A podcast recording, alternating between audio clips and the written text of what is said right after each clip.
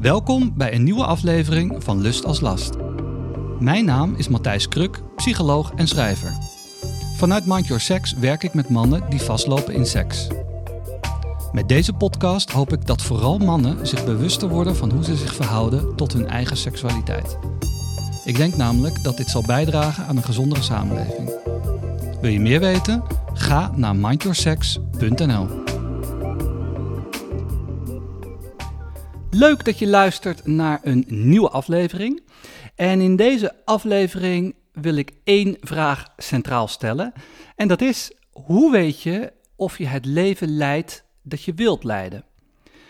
Dat is een vraag die uiteindelijk altijd naar boven komt bij de mannen die ik begeleid. En ik denk eigenlijk bij iedereen in het leven. Ik denk dat het een hele gezonde en hele menselijke vraag is. Dat je op een gegeven moment erachter komt van ja, maar leid ik het leven dat ik wil leiden? Uh, sta ik daarachter? En zo nee, wat moet ik dan eigenlijk doen om uh, ja, wel een goed gevoel te krijgen over het leven dat ik leid of over mijzelf in dit leven? En om even wat kleur te geven aan wat ik met deze vraag bedoel, zal ik even een voorbeeld geven uit mijn eigen leven. En voor degenen nou, die dat nog niet hebben beluisterd, maar ik vertel daar ook uitgebreid over in de vijfde aflevering van het eerste seizoen van deze podcast Lust als Last.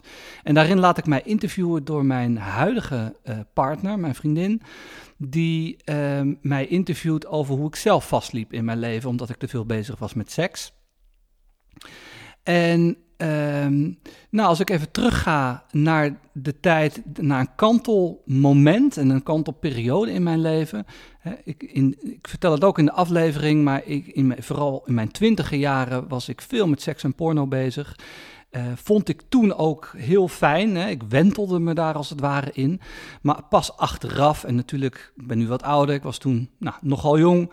Um, ik kom er eigenlijk nu pas achter dat ik helemaal niet bezig was met het leven te leiden. Eigenlijk deed ik maar wat. En laten we eerlijk zijn, dat is heel vaak ook prima. Op een gegeven moment kom je er alleen achter. En heel vaak is, door, is dat door schade en schande. In mijn geval in ieder geval wel. Allebei, schade en schande. Um, en dat was omdat ik, uh, nou, ik heb een lange relatie gehad in mijn uh, twintige jaren. En uh, ik ben naar nou, een behoorlijk aantal keer vreemd gegaan. En een van die affaires ben ik uiteindelijk een nieuwe relatie mee begonnen. Dat werd een hele turbulente relatie, die ik achteraf gezien nodig had om te komen waar ik nu ben. Um, maar die ging uit met een knal, echt met een explosie. Nou, en niet heel verwonderlijk misschien, maar uiteindelijk uh, kwam dat, die explosie was een gevolg van het feit dat ik was vreemd gegaan. Wat misschien helemaal niet zo'n grote verrassing was, omdat ik natuurlijk ook bij haar was gekomen. Wij begonnen een relatie ook vanuit een affaire. Dus dat was de tweede keer dat het helemaal misging. En dat was ook het moment dat ik uh, helemaal aan de grond zat. Op heel veel verschillende vlakken. Uiteindelijk, ik had uh, even geen huis meer. Ik verloor vrienden omdat wij in een gezamenlijke vriendengroep zaten. En uiteindelijk was ik gewoon mentaal gebroken. Um, ik was 30, iets ouder, misschien 31. En ik weet nog dat ik in mijn auto met al mijn spullen naar mijn moeder reed. En dat ik bij mijn moeder aankwam en dat ik haar echt letterlijk huilend in de armen ben gevallen. Omdat ik me schaamde uh, omdat ik uh, bij mijn moeder notabene ook moest vertellen wat er allemaal gebeurd was. En dat het uiteindelijk uh,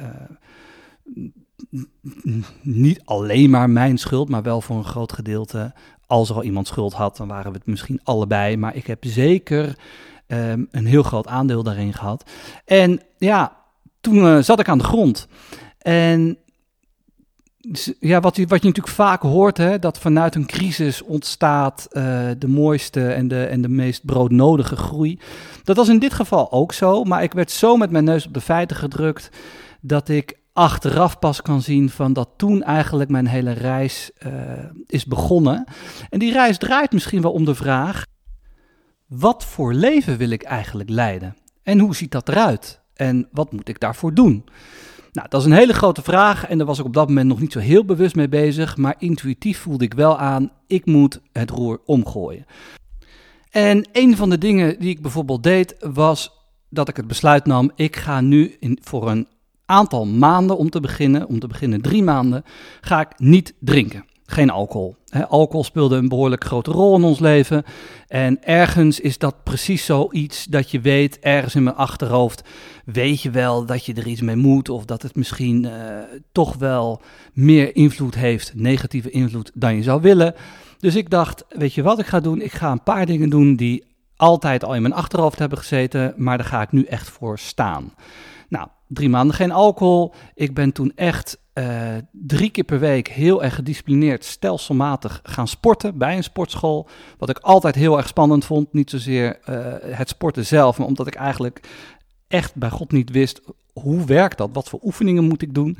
Maar ik ben eigenlijk toen, juist omdat ik zo aan de grond zat, dacht ik, ik ga gewoon de dingen doen waarvan ik weet dat ze goed zijn. Nou, en dit is eigenlijk een opstapje voor uh, de vraag die ik wil gaan behandelen. Hoe weet je of je het leven leidt dat je wilt leiden? Omdat dat een vraag is die niet alleen bij mij toen opkwam, maar dat is eigenlijk de vraag die bij iedere man uiteindelijk centraal komt te staan op het moment dat je iets achter je wilt laten, dat je een bepaald patroon wilt doorbreken, maar er moet iets nieuws er in de plaats komen. En ik ben dan in de, tussen aanhalingstekens, de gelukkige omstandigheid dat ik inmiddels heel veel mannen heb gezien. En dat ik wat dat betreft ook heel veel over deze vraag heb gelezen. En dat doe, dan doe ik vooral op de meer filosofische benadering. Ik noem het dan even existentialistisch. Want dan gaat het vooral om over de vraag van hoe geef ik mijn leven vorm? Welke betekenis geef ik aan het leven? En wat wordt dan van mij verwacht? Welke acties horen daarbij? En in essentie is dat uiteindelijk waar ik mannen mee help. Ik help mannen om zichzelf opnieuw uit te vinden nadat ze zichzelf zijn kwijtgeraakt. En volgens mij is het idee jezelf opnieuw uitvinden, daar is iets voor nodig. Ten eerste is daarvoor nodig misschien wel dat je in een crisis beland bent, of misschien dat je vriendin of partner tegen je zegt van op deze manier wil ik niet verder met jou omdat je te veel bezig bent met porno of omdat je te veel überhaupt bezig bent met uh, andere vrouwen of andere mannen of het verkrijgen van bevestiging of überhaupt met dating apps. Uiteindelijk is denk ik het leven draait in essentie om in hoeverre ben jij in staat om het leven te leven. In plaats van dat je dus geleefd wordt. Dus om een antwoord te kunnen geven op de vraag: hoe weet je of je het leven leidt dat je wilt leiden, moet je denk ik deconstrueren wat dat eigenlijk is: een leven leiden.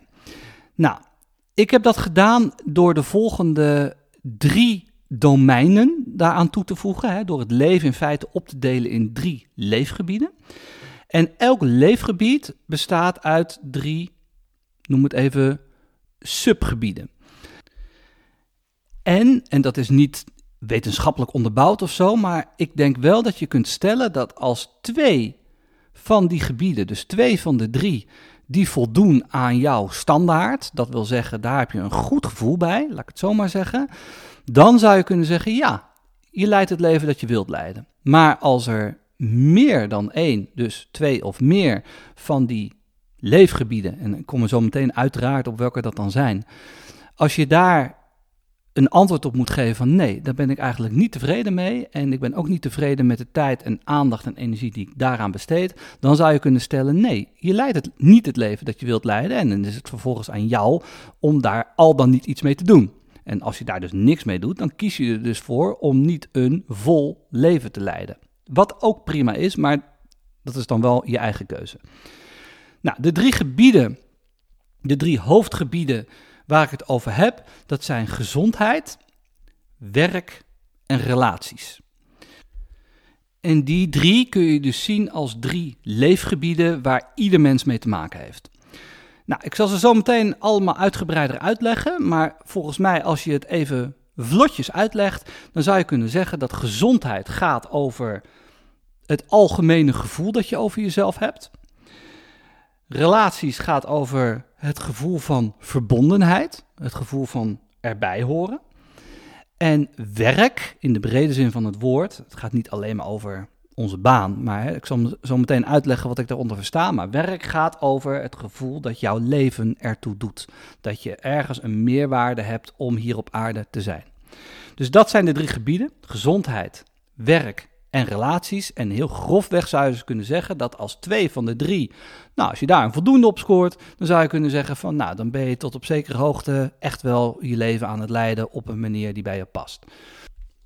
En als je dan inzoomt op elk leefgebied, dus gezondheid, werk en relaties, dan zie je dat elk gebied ook weer bestaat uit drie subgebieden. Zo noem ik het even. Gezondheid, dus het algemene gevoel dat je over jezelf hebt, wat in feite ook een voorwaarde is, of in ieder geval bijdraagt om het leven nou ja, te ervaren. Hè? Dus als je bijvoorbeeld ziek bent, dan word je meestal redelijk in beslag genomen door je ziekte en moet je je daartoe opnieuw leren verhouden, waardoor het lastiger wordt om het leven eigenlijk ten volle te leven. Maar gezondheid uh, betekent in feite, kun je dat onderverdelen in drie uh, gebieden. En dat noem ik even fysiek, mentaal en spiritueel. Fysiek spreekt voor zich. Uh, dat is, in feite heb je zorg te dragen voor een fysieke gezondheid. En ik noem dat zelf de heilige drie-eenheid. Als jij goed bezig bent en ik ga, helemaal, ik ga nu niet in op wat dat dan is, hè, goed bezig zijn.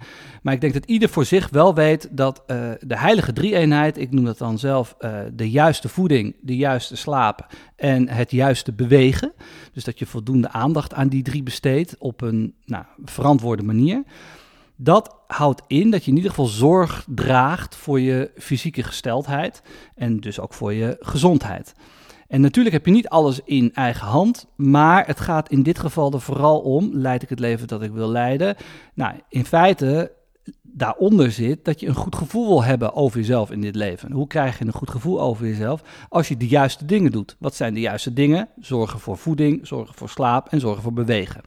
dat hoef ik voor de rest hier niet uit te leggen. Dat is allemaal uitgebreid wetenschappelijk onderbouwd. Maar ook intuïtief is het niet meer dan logisch dat je, nou ja, je mag af en toe heus wel wat snoepen, maar dat je daar niet over de schreef gaat. Dus uiteindelijk gaat het om dat je daar dus balans in bewaakt. Hetzelfde geldt voor slapen, hetzelfde geldt voor sporten of in ieder geval bewegen.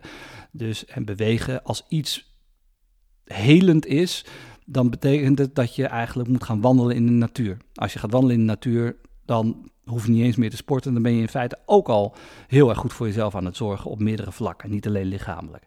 Maar goed, gezondheid, fysiek. Dat is, uh, lijkt mij helder. Het tweede subgebied is mentaal. En zoals dat gaat met dit soort dingen, mentaal en zometeen ook spiritueel, die zijn misschien wat vager, omdat het lichamelijke heel erg tastbaar is. Maar wat ik versta onder mentaal is dat je goed zorgt voor je geest. Hoe zorg je goed voor je geest? Uiteindelijk heeft dat ook te maken met je zelfbeeld. En dat doe je door ten eerste voldoende ontspanning te nemen. Dus ook geestelijke ontspanning. Dat betekent bijvoorbeeld heel concreet dat je tijd inruimt om niet altijd met tv, Netflix en vooral niet je telefoon in de weer te zijn. En dus ook geen porno. Dus dat je leert hoe het is om uiteindelijk niets te doen. Om even het niets doen te omarmen. Nou, dat is heel, voor heel veel mensen al moeilijk genoeg. Maar het tweede bijvoorbeeld is dat je in die zin ook goed voor jezelf zorgt dat je je grenzen stelt, dat je je grenzen bewaakt, dat je nee leert zeggen tegen anderen. Uh, dus dat je voldoende tijd neemt om voor jezelf te zorgen, niet alleen lichamelijk, maar ook dat je zorg draagt voor je aandacht. En hoe je draag je zorg voor je aandacht? Bijvoorbeeld door af en toe te mediteren. Want mediteren, uiteindelijk, de essentie van mediteren is dat je leert dat gedachten, dat je je daar niet mee hoeft te identificeren. En dat gedachten jou dus, als het ware, kunnen bedotten. En die ervaring, wat mediteren of meditatie je zou kunnen geven, dat is belangrijk voor je mentale gezondheid. Omdat er dan, als het ware, wat meer ruimte ontstaat in de geest zodat je niet altijd geleid wordt door impulsen, zoals gedachten of gevoelens, maar dat je je kunt verhouden tot die impulsen en gedachten en gevoelens. Bijvoorbeeld wat ik net vertelde over ziek zijn, dat betekent ook dat je zorg hebt te dragen voor je mentale gezondheid, omdat dat uiteindelijk bijdraagt aan het kunnen veranderen van een bepaalde houding ten opzichte van die ziekte, zodat je niet zo door in beslag wordt genomen. Nou, dan de laatste component van de gezondheid waar je zorg voor hebt te dragen, dat is de spirituele gezondheid. En daarmee bedoel ik de zorg voor de ziel. Nou, dat klinkt misschien wat vaag, maar uiteindelijk denk ik datgene wat ons mens maakt, een van de dingen bijvoorbeeld wat je zou kunnen zeggen, wat het verschil is tussen een mens en een dier, is dat mensen in staat zijn om betekenis te geven aan dingen, aan de wereld om hen heen en ook de wereld binnenin hen. Dus zorg voor de ziel gaat over de vraag: welke activiteiten geven het leven zin voor mij? Of in welke activiteiten kan ik mij dusdanig verliezen dat ze A. mij vervulling geven en B. dat ze dus geen schade berokkenen voor mezelf of mijn omgeving. Want je kunt jezelf bijvoorbeeld ook verliezen in seks, maar als dat leidt tot schade voor jezelf of voor anderen, dan is het niet zo'n zinvolle activiteit. Dus de spirituele gezondheid gaat over dat je aandacht genereert voor zingeving en voor levensvragen. dus dat je stilstaat bij bijvoorbeeld de vraag: wat voor leven wil ik leiden? En dat je daar af en toe, dus op gezette tijden, uh, opnieuw invulling aan geeft. Bijvoorbeeld, wat ik doe in mijn persoonlijke leven, is dat ik aan het einde van elk jaar, of eigenlijk aan het begin van elk jaar, maak ik een vision board. En een vision board gaat over uh, eigenlijk wat voor soort leven ik wil gaan leiden in beelden, in, nou, vooral in beelden, maar misschien ook wel in teksten. En dat, die vormen dan een soort leidraad voor het komende jaar. En dat wil niet zeggen dat het allemaal gebeurt. Hè. Mijn vision board voor dit jaar staat bijvoorbeeld uh, veel natuur, uh, veel ruimte, dat ik daar dus kennelijk in wil zijn. En dat het allemaal wat minder hoeft. Hè? Dat ik niet zoveel nodig heb, dat ik tevreden ben met wat er is. Dat, dat soort teksten en visioenen, zal ik maar even zeggen, staan op mijn vision board. En die dragen dus bij, in mijn persoonlijke geval, aan mijn spirituele gezondheid. Omdat ze ergens uiteindelijk landen in steeds kleinere beslissingen. Bijvoorbeeld als ik nu wat lege tijd heb, dan heb ik natuurlijk, dan is het helemaal aan mij wat ik daarmee ga doen. Ga ik die invullen met mailtjes beantwoorden of ga ik uh, sporten of ga ik bijvoorbeeld de natuur in voor een wandeling. En, en uiteindelijk geloof ik er dus heilig in dat als je zorg draagt voor je spirituele gezondheid, dat het uiteindelijk leidt tot net even wat andere beslissingen op momenten waar je normaal gesproken niet zo over zou hebben nagedacht. Dus even samenvattend, hoe weet je dat je het leven leidt dat je wilt leiden? Nou, leefgebied 1, ga na wat je gezondheid is op de vlakken fysiek, mentaal en spiritueel. Dan het tweede leefgebied. Dat noem ik werk. En dat bedoel ik in de breedste zin van het woord. En ik zal uitleggen waarom. Uh, ten eerste zal ik de drie subgebieden die onder werk vallen even noemen. Dat zijn vervulling, waarde en ontplooiing. En deze drie samen gaan dus allemaal over het leefgebied werk.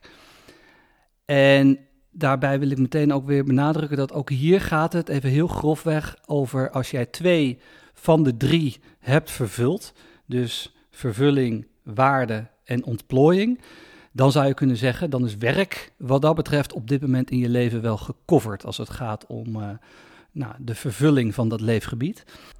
Ik ga meteen ook in op die eerste, die noem ik vervulling. En wat ik daarmee bedoel is dat je, een, dat je werk hebt, maar eigenlijk gaat het meer om een activiteit. En dat kan dus ook een hobby zijn. Het gaat erom dat je een activiteit hebt die op zichzelf staat en die in zichzelf vervullend is. Bijvoorbeeld in mijn eigen werk heb ik zo'n activiteit. Meerdere hoor. Maar waar ik bijvoorbeeld aan denk is, ik werk natuurlijk als psycholoog. En een onderdeel van dat werk is dat ik praat. dat kan in, met een individu zijn, een één op één gesprek, maar dat kan ook in een groep zijn.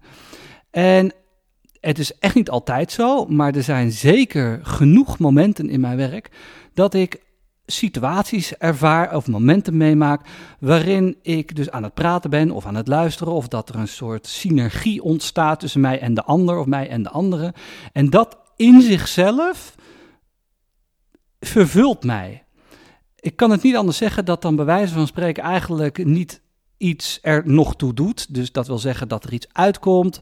Of dat ik nog bezig ben met, nou ja, wat ik zou moeten doen. Maar echt, ik ben dan wat dat betreft helemaal in het moment. En dat bedoel ik met vervulling.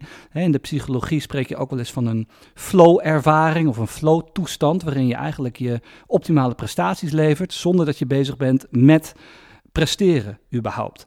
Dat is een mooie schijnbare tegenstelling. Ehm, een, een, ander voorbeeld wat ik kan noemen is dat ik bijvoorbeeld best wel veel schrijf. Eh, zowel voor mijn werk als ook voor mijn plezier, als ook voor mijn persoonlijke ontwikkeling. En ook daarin, hè, dat is een activiteit waarin bij wijze van spreken alle tijd weg kan vallen. En ik uh, puur en alleen de activiteit zelf, in dit geval het schrijven, dat verschaft mij gewoon lol. En vanuit die lol, vanuit dat plezier, uh, daarin ervaar ik vervulling. Dus dat is een hele belangrijke, dat als je in je werk vervulling kunt vinden, dus de activiteit zelf uh, doet je gewoon goed. Nou, dat is uh, een signaal dat, dat, dat je op, eigenlijk op het goede pad bent, dat je niet per se daarvan hoeft af te wijken. Dus dat is één, vervulling. En de tweede, dat is waarde. En met waarde in jouw werk bedoel ik, en dat hoeft dus nogmaals niet per se je baan te zijn, maar dat kan bijvoorbeeld ook vrijwilligerswerk zijn, dat je het gevoel hebt dat je waarde toevoegt aan wat er al is. Of dat je in ieder geval een bijdrage levert aan het grotere geheel. Aan de maatschappij bijvoorbeeld, of aan de individuele levens van mensen, bijvoorbeeld als je in de zorg werkt. En een mooie illustratie hiervan is wat uh, Rutger Bregman in een boek of een interview wel eens heeft gezegd. Hij heeft het natuurlijk over morele ambitie. Dat heeft hij ook mee te maken. En hij haalt dan een onderzoek aan dat nou, grofweg 25% van de mensen uh, een bullshitbaan hebben. En niet zozeer dat hij dat een bullshitbaan vindt, maar dat de mensen zelf het idee hebben van dat wat ze doen, dat het eigenlijk volstrekt zinloos is. En dat ze eigenlijk op geen enkele manier verschil maken. Dus wat je natuurlijk wel wil in je leven en dus in je werk, is dat je het idee hebt dat je ertoe doet en dat jouw bijdrage ertoe doet. En dat je dus daarin um, ja, waarde uh, toevoegt. En niet alleen aan de maatschappij, maar dus ook waarde toevoegt aan jezelf. En dat je je gewoon beter voelt over jezelf. Dus dat is de tweede. naast uh, vervulling is de tweede waarde. En de derde het derde aspect wat valt onder werk, dat noem ik ontplooiing. En ontplooiing gaat voor mij over de innerlijke behoeften die volgens mij elk mens in meer of mindere mate heeft. De mens wil groeien. Als je het gewoon ook evolutionair bekijkt, dan is evolutie groei. En de mens die wil volgens mij leren van het gevoel dat je groeit en dat je vooruit gaat.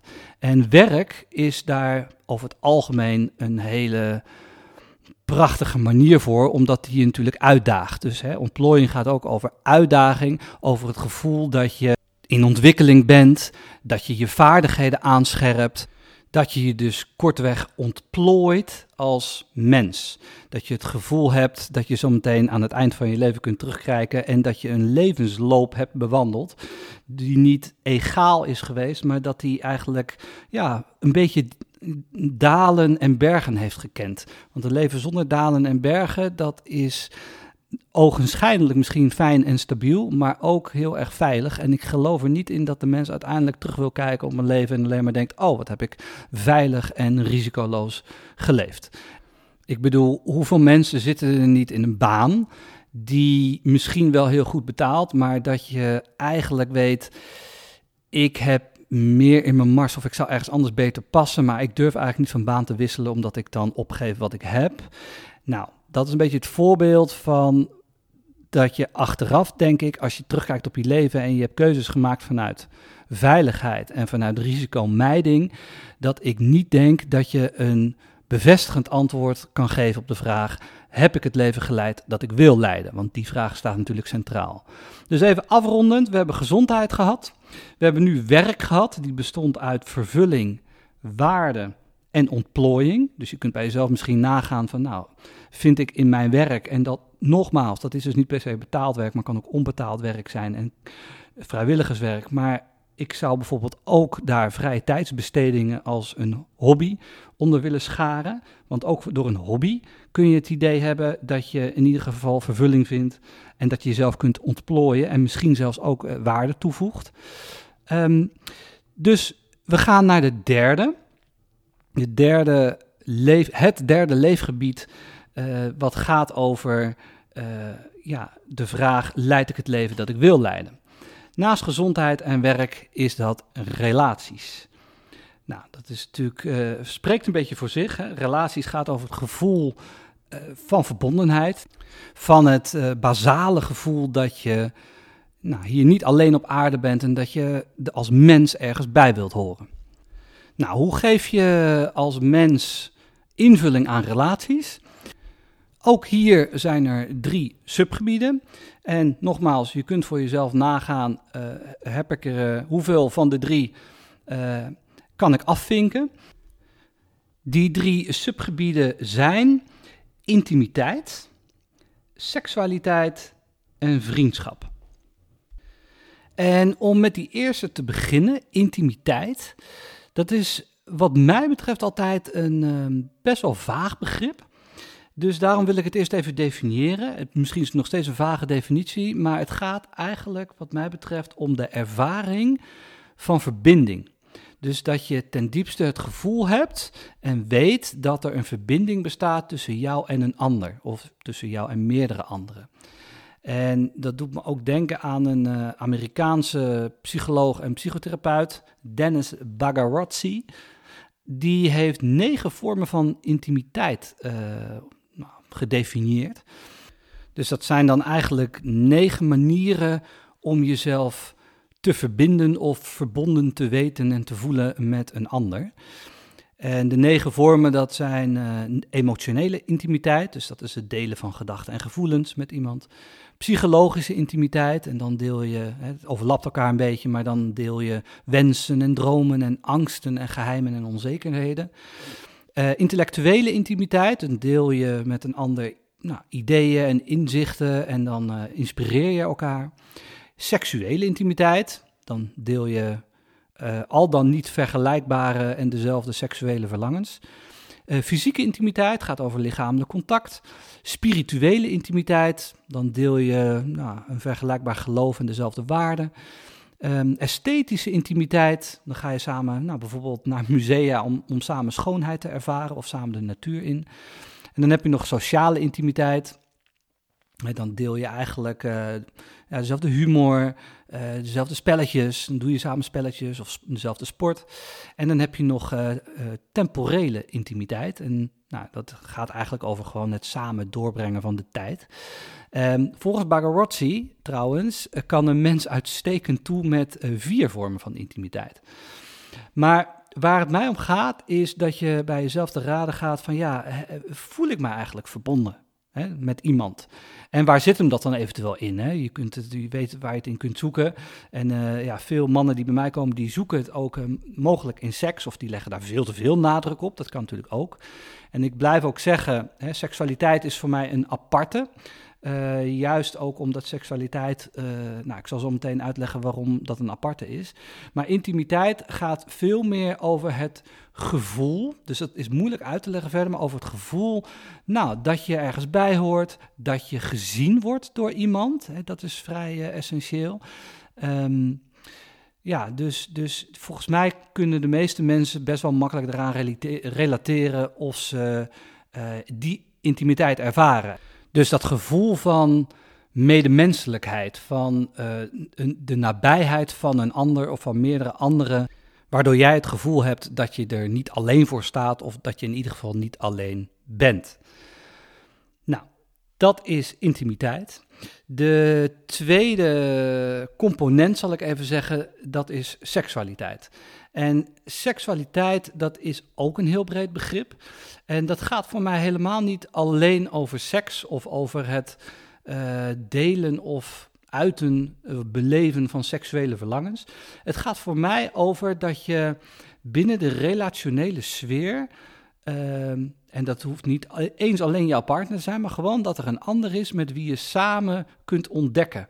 Dat je samen uh, kunt spelen. Het gaat heel erg over speelruimte, over plezier maken, over het onbekende opzoeken, ook over grenzen verkennen, hè, waar het tegenwoordig heel vaak over gaat, over grensoverschrijdend gedrag. Dat is in die zin, dat is natuurlijk wel heel goed dat het daarover gaat. En tegelijkertijd hou je daarmee ook uh, een deel van de seksualiteit weg. Want seksualiteit gaat juist over het samen verkennen van grenzen.